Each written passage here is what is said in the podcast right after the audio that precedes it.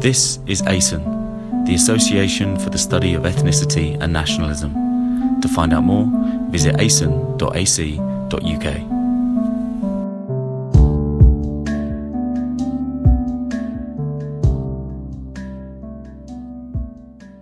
My basic interest is uh, in uh, the study of diplomacy and uh, in Russia, but I have a sideline in theory and methods, and uh, I'm going to present a paper today on some work I did with my wife, who is a sociologist and criminologist. And the topic that you wanted to me to talk about, living with situatedness. So, the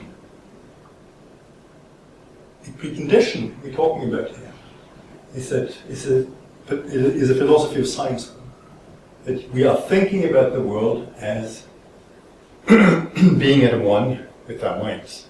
I mean, if you think that there is an Archimedean point outside of the social world from which you can see what's going on, so that you are detached from what you can see, then you don't have to worry all that much about where your own situatedness is.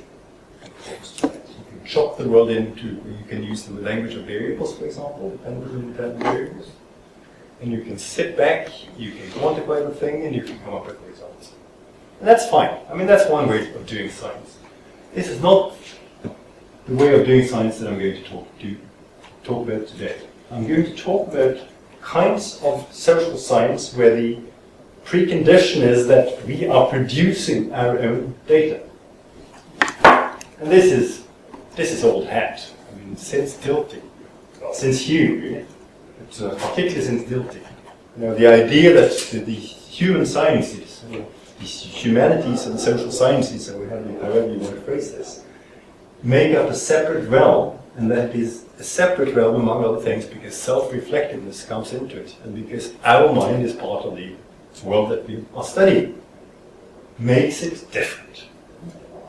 And there are a number of approaches sort of, to how we should look at this, how to do it.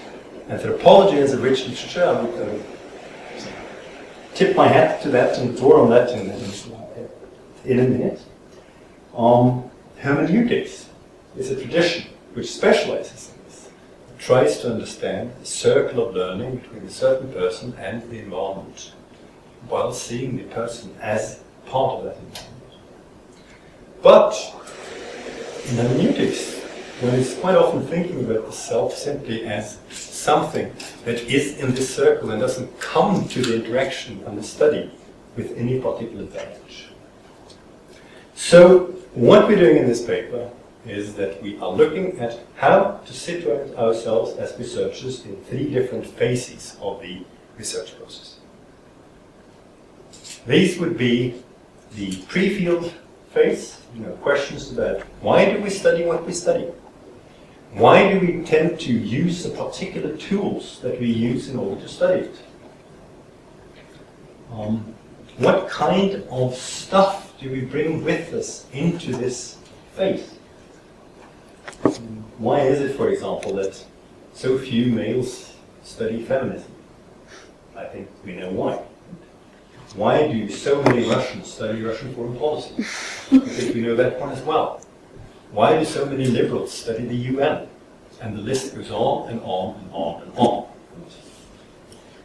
If you have a look at people studying an erection, it will be not always, but there may be specific reasons why people would choose to study an erection. And those reasons are relevant for what they are seeing when they're studying. The baggage that they bring to the job impinges on how the job is being done. That's the pre-field phase. Then there is a field phase I'm going to dwell on. That's where my presentation will be the most method, as it were. By method, I simply mean production of data. The method is a means to produce data. Questions to do with how we hook up to the world are not questions of method. They are questions of methodology, which is very different. Um, and in the field, we have a rich literature about fieldwork, we have a rich literature about uh, interviews, and each social science tends to fetishize one of these techniques. With anthropologists, it's observation. With sociologists, it's interviews. And then the third thing I want to talk to you about is situatedness when it comes to writing the texts, the third phase of the, of the research. And the research isn't done before the results are being written up. That is regardless of whether you need to write a thesis or not. You have to write up the damn thing. And then the question is, how do you situate yourself in relation to that? It's not always. I also note at the outset that although these are three different sort of phases of a temporal sequence, there is also a recursivity between these three phases. I don't know about you, but I've been doing research for 30, 35 years, and I have yet to have a project where I started by choosing a thing, then I did the thing, and I wrote up. That's not the way it works. You start with a general idea of what you're looking at, you start looking at it, and you change what you're after. You start writing, and you decide that you have to change the problematique because the writing doesn't really fit up. And so there is a recursive element to the research project. And there is a reason why we always write the introduction last. I open a parenthesis here in order to make a remark about what we do more and more, applying for money to do research. Applications imply that we already know what we're going to find. So there is a sense in which if you can write an application to get money for research, you don't need to do the research because you already know what you're going to find. So there is a paradox in also application making. So what I'm telling myself when I'm writing applications is this is an instrumental exercise. I'm applying to get money. Now what I'm going to do when I get the money is something entirely different. And I've gotten away with it so far. I close that parenthesis. So, in illuminating this, the missus and I found out that it would be good to draw on three different literatures that have specialized in situatedness over the years.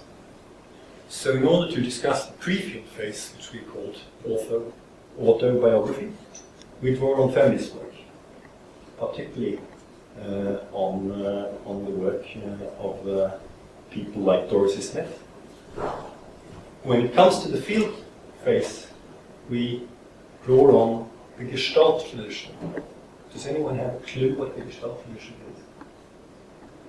I thought I'll be coming back to it. I mean, it's, it's, one of these cases. John Gray who was a professor of political theory in this in this place. Um, specialized in writing books about how humanity comes up with stuff and then forgets the insights. And you know, Gestalt tradition is an example of this. I'll come back to it. And the third phase, you know, the people who've been looking most at self-situatedness and text and how the self is tied up with the text would be post-structuralists. So I'm going to draw on those when I present that part of, of the research. So let me start in earnest by, uh, by looking at autobiography, you know, autobiographical situatedness. We quote Hannah Arendt.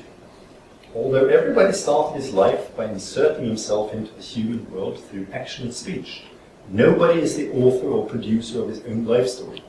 In other words, the stories, results of action and speech, reveal an agent, but this agent is not an author or producer. Somebody began it, and is its subject in the twofold sense of the word, namely its actor and sufferer, but nobody is its author. Here, and Arendt draws on her old friend and teacher, Heidegger. so, what feminists have been doing, basically, in this regard, is to think structurally. The argument goes something like this, and this is Sandra Harding's version of an argument that is quite often used by feminists.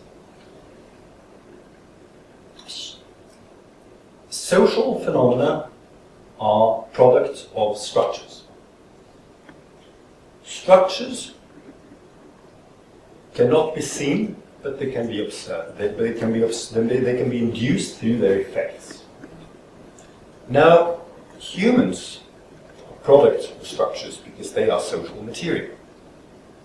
So humans, subjects, may count as something that is shaped by social structures. This means that one way of finding out about a structure is to observe humans. I am a human, which means that if I look at how I was formed, how I was shaped in my subjectivity, then I can use that in order to trace back to what the structure that engendered me as a grad was. That's the thing. So the most typical method coming out of this is so-called memory work. Feminists sit down and look at how the social structure shaped them into the specific gender subjects that they are.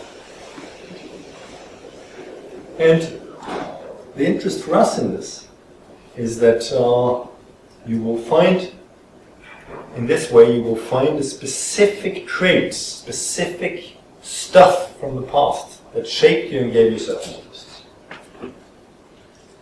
It does not necessarily have to be uh, gender that is of the essence here. You can do the same kind of thing with a number of other, uh, other stuff.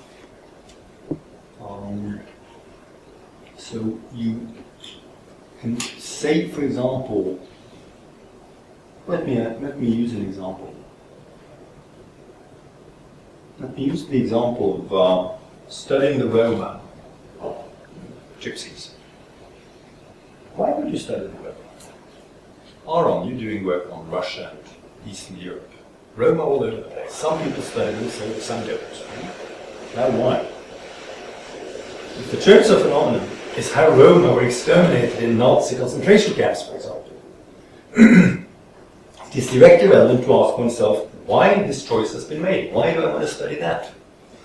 It is because is it because of some ethnic or social attachment to Roma? If so, the utmost autobiographical question is distance to group attachment, and the memories to concentrate are those that pertain to these aspects of one's own identity. That would be one possibility that one is of German, one is of, of Roman stock, or one has some kind of close affinity to this group. Sorry. but there are other possibilities. It could be, for example, because one feels that one wants to study the Roman, study the Roman experience with the Holocaust, because other stories, such as the story of Israel's story about the, Jewish Holocaust, have repressed the story about the Roman Holocaust. If this is the case, then the utmost autobiographical question becomes questions of subalternness and fairness. And the key autobiographical question is what it is about one's own socialization. Is it a Scandinavian inclusive national culture? Is it a Christian universalistic upbringing that has inculcated such a universalistic and fairness-minded way of looking at the world? So that's a second possibility. And a third possibility may be that the choice of Roma as a, an object of study is due to childhood fascination, fascination with travelers. I know one person studying the Roma, she's an anthropologist, and the reason why she does it is as a child she thought that the idea of moving from place to place was just absolutely fantastic. And when she had the chance of, of doing, starting her anthropological career, she did first a master's degree and then a doctoral degree because she wanted to try this life of moving from place to place. So a romantic project here we are at three different, very different ways into the field of research. And these ways will shape the research process. A reader alerted to autobiographical insidiousness would ask at this point exactly why Cecilie, my wife, and I are choosing Roma as an example. Well, that is because Cecilie has a Roman great grandfather, and sometimes asked in shops to leave because uh, it happened early this summer. First she was asked whether she was from Hungary, and then she was told to leave. This was in Cyprus. So wondering, what the heck is going on? And it turned out that three kilometers from the shop, the sunglasses shop that we were visiting, there was a Roma village. Right? So it is no coincidence that we use the Roma as an example. It's also an example of how important ethnography can illuminate how you react to this kind of stuff. so, this is fair enough. Another example, I mean, this is the object of study. Another example that we use in the paper is my own upbringing uh, and the fact that I happen to be a Foucauldian. Now, at first blush, there is nothing in my background that would suggest that I should become a Foucauldian. I'm, I'm an upper middle class white bloke from Scandinavia. There is nothing subaltern about my life that would sort of, sort of suggest that I should end up being a student of Foucault. And yet, when I read Foucault, I immediately knew that I had found my guy. I mean, I just knew. And why was that? Well, Foucault's specialty is to demonstrate how power comes from everywhere, how it's inscribed on the body, and how you yourself tend to collaborate in your own suppression. And as it happened, I had a nurse when I was three years old who used me as a sexual plaything. And the way she, did, what she did to let me make me collaborate in this was to let her suck my let her suck my tits, her, tits. So I was part of uh, of my own repression. And you know, I never wondered why I'm Foucauldian because I knew immediately when I read this stuff that ah, this is how power works. And why was that? Because I had a bodily experience with this kind of. Now, why is this important for research? It is important for research because if you start, for example, generalizing this kind of human experience, you're up the creek. A lot of people do not have this kind of experience. And you can start sort of seeing into situations where power may work in much more subtle ways. You can start assuming this kind of direct stuff. So this kind of socialization, which has nothing to do with, or nothing to do with, which is not directly the result of the standard suspects of class, gender, and ethnicity, will explain this. You could have other examples, and people studying stuff because, for example, they would have something that would have a functional, a dysfunction, for example. Same kind. So we assert that having a look at where you're coming from and having an insight in what sort of stuff you are looking for and how you're looking for it may better the research because you become more alert to what's actually going on when you're doing the research. So that's the autoethnographic phase, as it were, situating yourself pre-field. Then there is the question of field situations. And that is all about sorry. that is all about how you come across in the field. Let me take an example. I have a colleague, the Russianist, and he has long hair. He's had that long hair since the 70s. It's a 1968 long hair. It's, long hair that is a political statement. It's not long hair as a sexual way of, of getting laid. It's, it's, it's a political hair. And in Russia, when you do research, in the Soviet Union particularly, having long hair is not particularly easy because you are considered to be, well, the political statement that is made is not a preset. There are very few people where you sort of fit in with this kind of thing. His solution to this was to use a short hair wig. So he would walk around with his hair in a short hair wig. Pretty smart stuff. Um, and why did he do that? Because the sort of answers and the sort of people who would talk to him and the sort of answers he would get to questions and the sort of situations he would get to observe would be a function, among other things, of how he came across as a persona. This is fairly simple in international relations. If you are all of uh, five foot three, you're a woman, you weigh about three pounds, and you come from uh, from uh, a, an Indian say, and you interview a, a colonel in the American army, will you get the same answers if you are about 100 stone, a male, and dressed in a t-shirt? Then the answer is an obvious no. I mean, I've been around military people enough and I've done my conscription, so I know that this makes a difference. In entire of approach of the military people in interviewed will change when they are speaking to someone that they share. It's not just a gender thing, it's also a thing about expectations, about knowing specifically about military. And I've seen this happen. Uh, I have a colleague, an American woman whose name shall not be mentioned, who has a high-pitched voice. And you know, this is one of the things that she works with in the field situation. How do you interview military ranked officers when you have a high-pitched voice? I mean, you have to think about how you can do that, that you know you don't come across as, as, as not fitting in. And this goes for all possible kinds of settings, right? That your persona would be one of the things that determines what kind of information you get out.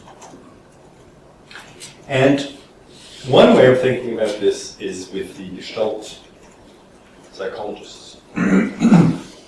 now, Gestalt, as you can hear from German, is a German word. Goethe used it. Uh, it's, it's, a common day, it's, a, an everyday word, it was, was an everyday word in German in the late 1800s. And it means something like the whole caboodle. Now, what we call the Gestalt tradition refers to a number of experimental psychologists working at the end of the 1800s, people like von Ehrenfels. These people, psychology was not a separate domain at this stage. They worked at the interstices of physiology, which was a discipline, and psychology. And what they were in, they were all, all inspired by Husserl. So phenomenology is the philosophical fount Gestalt tradition. And they, what they were interested in was active cognition. You know, how our senses pick out stuff. What is what is it to view something and see something? And the key thing was that one of the ways that we see things, one of the ways that we produce what we see, I mean, cognition is an active thing, it's not a passive thing, it's an active. thing. One of the, of the ways we do this is that we see in hence the word gestalt, wholes. It's not only that we see what we expect to see out of earlier experiences, which is relevant here. That is one thing that we come across. And uh, social psychologists, um, um, his name now escapes me, will come back, who did experimental work in the 50s on, uh, on how social experience and social background experience condition vision. Uh, the name will come back to you how many have watched the last but one episode of Breaking Bad? Not everybody. Well, give you the example afterwards. I'll use another example. Stanley Milgram. Stanley Milgram is the guy I think. Stanley Milgram did things like um, he went into the US equivalent of a tube station and he would place, he would stage two 16 year old boys to stand stock still at the platform and then he would have a 60 year old boy attacking him. Then he he would interview people at the other side of the tracks, ask them what they had seen. Now, what do you think the answer is? I was trying to picture it. So it was two 16 year old boys and then a 60 year old man. Here, here are the tracks. Okay. So there is no interaction between the platform. Yeah. Your side of the platform is staged. So Milgram puts two 16-year-old boys there, and they stand stock still. And then he has a 60-year-old man attacking them and mugging. At this, at this side of the platform, life goes on. So people watch this. Up close. So could it be... What did they see? Could it be that they maybe thought that the two boys had misbehaved and would be told off by the older man? Not only that, they all saw two 16-year-old boys attacking a 60-year-old man. And you can do this the next time you meet a child. Take a cup, place it in front of the child with the handle away from the child. Ask him to draw a cup. And I bet you 10 to 1, well, I bet you 50 to 1, that they will draw cup with a handle. So you don't draw what you see, you draw what you expect to see. Because a cup, by definition, has a handle. Now, where does the Gestalt tradition come into this? they were the ones that were able to show experimentally that we actually see in wholes. One of the first experiments was they didn't have have uh, have uh, sort of uh, have um, Uh, what do you call it neon signs in those days, and it wasn't the neon sign they used. But the equi- equivalent is a neon sign. You know these neon signs where where things will light up and then will sort of spread out as a wave, right? I mean, we experience that as a wave. Well, of course, it is no such thing. It is simply lights, bulbs coming on in rapid succession. Right? I mean, animated film, same kind of way. The whole point here is that we see that as movement. There is no movement involved, but we see it as movement. Why is that? Because that is the gestalt. You know, we don't see each boom, boom, boom, boom point. We take in the whole thing. That was an early breakthrough for, for gestalt. Now, the transposition of that from, from pure and laboratory research and more sort of in situ research was a man called Wolfgang Köhler, who was one of the first persons in the world doing research on primates. And what he was primates, and what he was interested in was how do primates solve problems? So he would do things like putting up boxes with a box in the middle and you know a, a stick next to it. So if the the sort of ape that was tested was able to stand on the box and use the uh, the stick, he could get the banana dangling from roof. And the best one of this one was, you know, he would close them in in, in, in, in, a cage with a glass wall. And then there was a little hatch and you know, if you understood that you could sort of get the hatch away, you could be around the glass wall and you can get the food outside the glass. And this research involved having these apes do these things. And you know, the apes invariably went ape, as it were. Uh, they became frustrated and started smashing things. It's not gender, this kind of problem solving. You know, uh, I can think of, of times when I've sort of become physically violent to inventory because I couldn't solve problems. You know, this is one reaction that we can also find in ourselves, right? So you know, they would smash the stuff that they would need to solve the deal, right? But the key point about the research was that once the ape understood how to do it, it was not this thing and this thing and this thing and this thing. It was what in good English is called an epiphany. In a blink of insight, they understood this is the way to do it, and boom, around the glass wall into the food. So then Köhler used his two-year-old daughter in the same experiment, and the same thing happened. You know, she was standing there, and then suddenly she understood how to do it, and in one fell swoop, boom, ran. So you know, both the insight and the reaction to it was one package of movement, of one package of insight. And then he, he did the same thing to his dog, which was absolutely terrible because the dog was just standing there and just, you know, sort of totally paralyzed by its sense of smell. You know, it just didn't move. You know? So anyhow, the point here is a general point that we, we, our, our, our sensory setup, as it were, our webhook, is geared towards taking in wholes. Now this is very important because the Gestalt psychologists then went down, went, went, went, on, went on to apply this to stuff that is directly relevant to what we're talking about, about here. Let me give you an example of how a Gestalt uh, psychologist by the name of Gordon Wheeler is writing about this. He's trying to explain how Gestalt can look at what they call figure and ground. I mean, you foreground something, it means you put something else in there. Right? The most famous Gestalt drawing ever may be that, that, that woman, where you either see an old woman with a crooked nose, or you see a woman that looks like an Art Nouveau lamp from the 1930s, spreading out. Uh, you don't know this, this? So that the whole thing, the whole point there is that either you see it or you don't see it and you see the gestalt. You don't see anything in between. You see, suddenly you see it, and then you see it either as one or the other.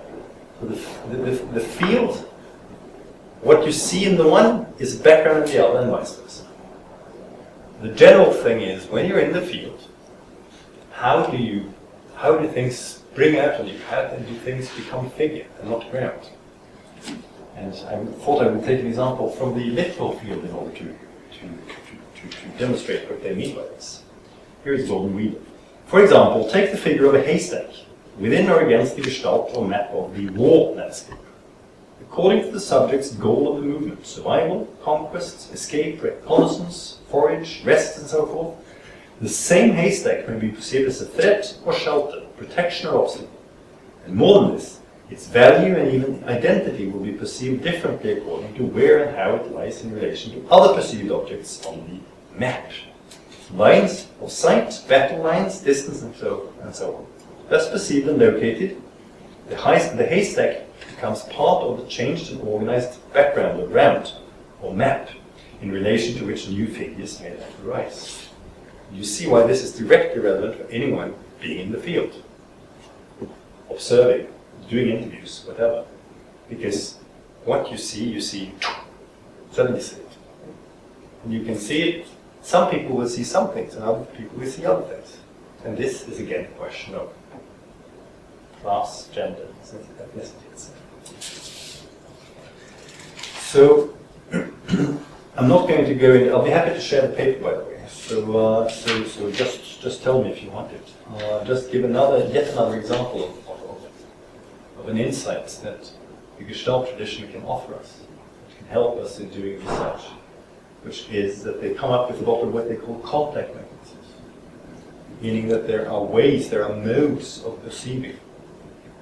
One of them would be confluence, meaning that people will, will try to create a good atmosphere. They would sort of float together with their informants.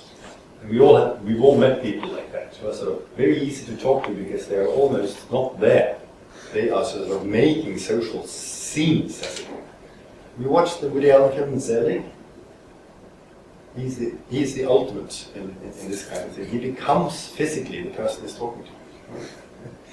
That's confluence for me. Two rivers running together, confluence. So, what, why is this relevant? Well, because my wife is confluent. So when she does an interview, she goes in and she tries to make this ambience. But the problem is that's a very good way of getting somebody to talk. But it's also hampering because how do you ask the hard questions? Questions that you expect to destroy the good atmosphere. Well, you don't. The way she does this is that when she goes in to do an interview, she have a list the hard questions she knows will come up. And she's mentally ticking them off because she knows that if she doesn't bring that list, she will not bring herself to asking the questions. Now, my problem is more projection. I, I have a hard, well, it's a challenge not to think that people say this, that, and the other thing. I will read too much into it, and I will, because it reminds me of somebody else, I won't listen to what being said. Which is makes for very bad social science because you want to just find the same things over and over and over again, although they're actually different. This has to do with my own. So what do you do when you see that kind of, when you have that kind of problem? Well, what you do is, someone says something and you feel that you're about to say, oh no, not that again. You say, hang on, hang on, hang on, this is a new social situation, maybe something else. And you ask those extra two or three questions to ascertain whether that is the case, instead of just cutting off and doing patient. This is directly relevant for techniques. um, let me jump to uh, the third way, third phase for, for situating this, which is text. James Joyce once said that uh, the writer should be in his creation as God in his, and hidden. You should not leave traces of yourself as, as, as, as, as, and social scientist in the book. The lesson for us. Now, anthropologists, post-structural anthropologists, have been looking into this for years now.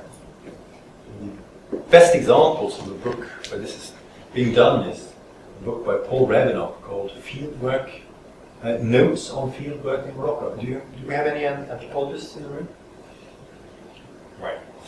Uh, the notes on fieldwork on Morocco is all about how Paul Rabinow feels about being in Morocco and talking to the Moroccans, all his anxieties and angsts about uh, messing up and uh, what he can do wrong and the you know, sort of how he steps uh, into the wrong sort of kind of field. And at the end of the book, we know a lot about Paul Rabinow.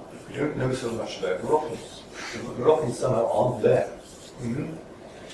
And that is a critique, of course. But the exercise as such is very important. What is the writing process doing? Where do you place yourself in the writing process?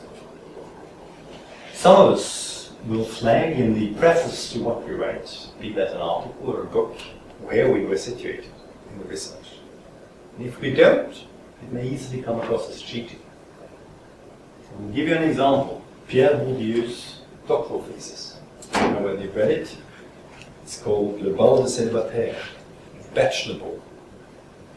And it's about unmarried males in Béarn, where he came from. That sort of, he goes to a dance, and these males in slightly sort of old-fashioned suits don't get to dance. They are wallpaper or wallflowers, right? And then he uses this to, to, to make a whole analysis of why things go to hell in a handbucket in, in and other sort of rural settings. Now, one thing he doesn't mention is who his main informant was for this project. His mother. He used his mother to get the background story on the families and when they were married and when they went married and what, uh, when, the when the daughters left and when the sons decided to stay, etc. So without the mother, no research. This is not good anthropology. You're not supposed to do that. You're, supposed, you're not supposed to use your mother as your major informant. And nowhere in the book does he mention that he did this. I forgive it because the book is a good book, but it would have been even better if he had situated himself and come clean on this. We would have known where he got his data from. It makes a difference to how we read the book and to the validity of the data. I know it. It's not that, that he disqualifies himself, but it would have been an even better book if he had come. And these things make a difference. So, you know, how do you sort of put yourself into that text? If you put yourself too much in, nobody's interested because we're not really interested in the social scientist. We're interested in what kind of insight the social scientist can bring to society. But as I started by saying, we must not forget the feminist insight that if humans are products of social relations, then looking into yourself can tell you something important about the social relation that's formed you. So, in conclusion, it's important to situate yourself. There are two ways of doing it in terms of philosophy of science, in terms of methodology. One way is what you can call reflexive way. But most feminists are thinking, okay, let me look at how the social situation changes me. The other way is an analytical way. Say, let me think about how I change the social setting that I am studying. So, you know, if we think with George Herbert Mead, you can think of the self either as I, which is how I feel, or me, which is what I see. Then you can think of sort of doing this method in two directions, as a way. You situate yourself by thinking, how am I perceived by the others, or how do I perceive the others, and what do the others do to me? And reflexivists hold the field when it comes to situating. But I would argue that there are other traditions the Weberian tradition, for example, drawing up ideal types actually starts with situating yourself asking which are the values I bring to building this ideal type. Weber is very clear that ideal types are based on value. They're based on situating and observing what's going on in this sense is because you make a value commitment, you can find out whether that value commitment is relevant to a certain situation. Or a Foucauldian perspective. Foucault is very much situated in what he's doing. I mean, he had severe psychic challenges as a very young man, and he went on to study the asylum.